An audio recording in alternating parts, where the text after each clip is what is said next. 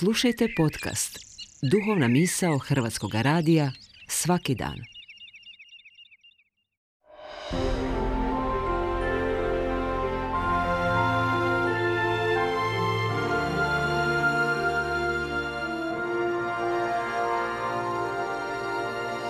Duhovna misao. Urednica je Blaženka Jančić.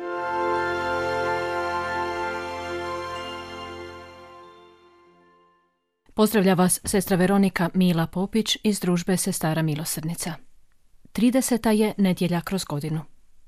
Riječ nas Božja u liturgijskim čitanjima potiče na iskorake i sebe, prema drugima, ljudima i drugome, Bogu.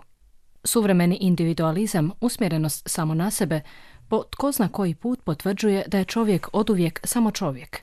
Nismo doista puno mudriji od onih koji su kršćanstvo živjeli prije dva tisućljeća.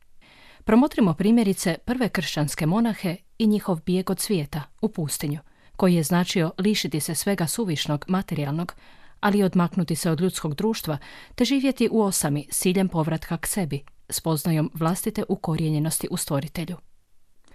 U tom kontekstu voljno izabrane samoće i materijalnog siromaštva, bijeg je značio ulazak u borbu sa samim sobom, svojim manama, životnim pitanjima ili napastima.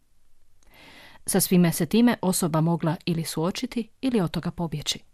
Monasi će jednom od temeljnih napasti pustinjaka proglasiti stanje koje je obilježavala mlitavost, lijenost, dosada, nepokretnost ili nemarnost, i to osobito za duhovne vrednote. Zvali su ga acedija, što na latinskom znači bezvoljnost. Izvrstan teoretičar ovog stanja bio je Evagrije iz Ponta, monah druge polovice četvrtog stoljeća. On će ga nazvati podnevnim demonom, koji napada kad je sunce u zenitu i vrućina skoro pa nepodnošljiva.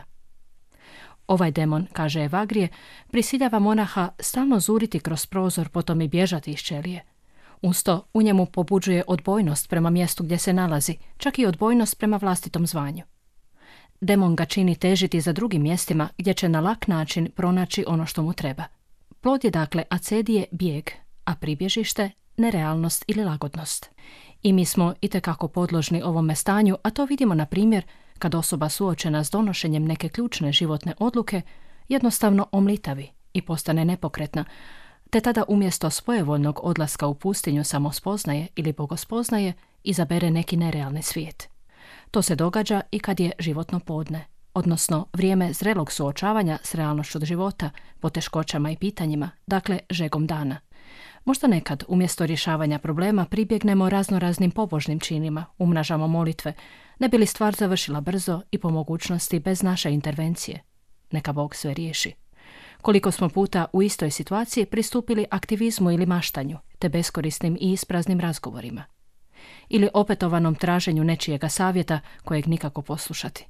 Tradicionalan monaški lijek za ovo stanje, ukoliko ono postaje kronično, a čovjek u njemu nepomičan, bio je vrlo jednostavan.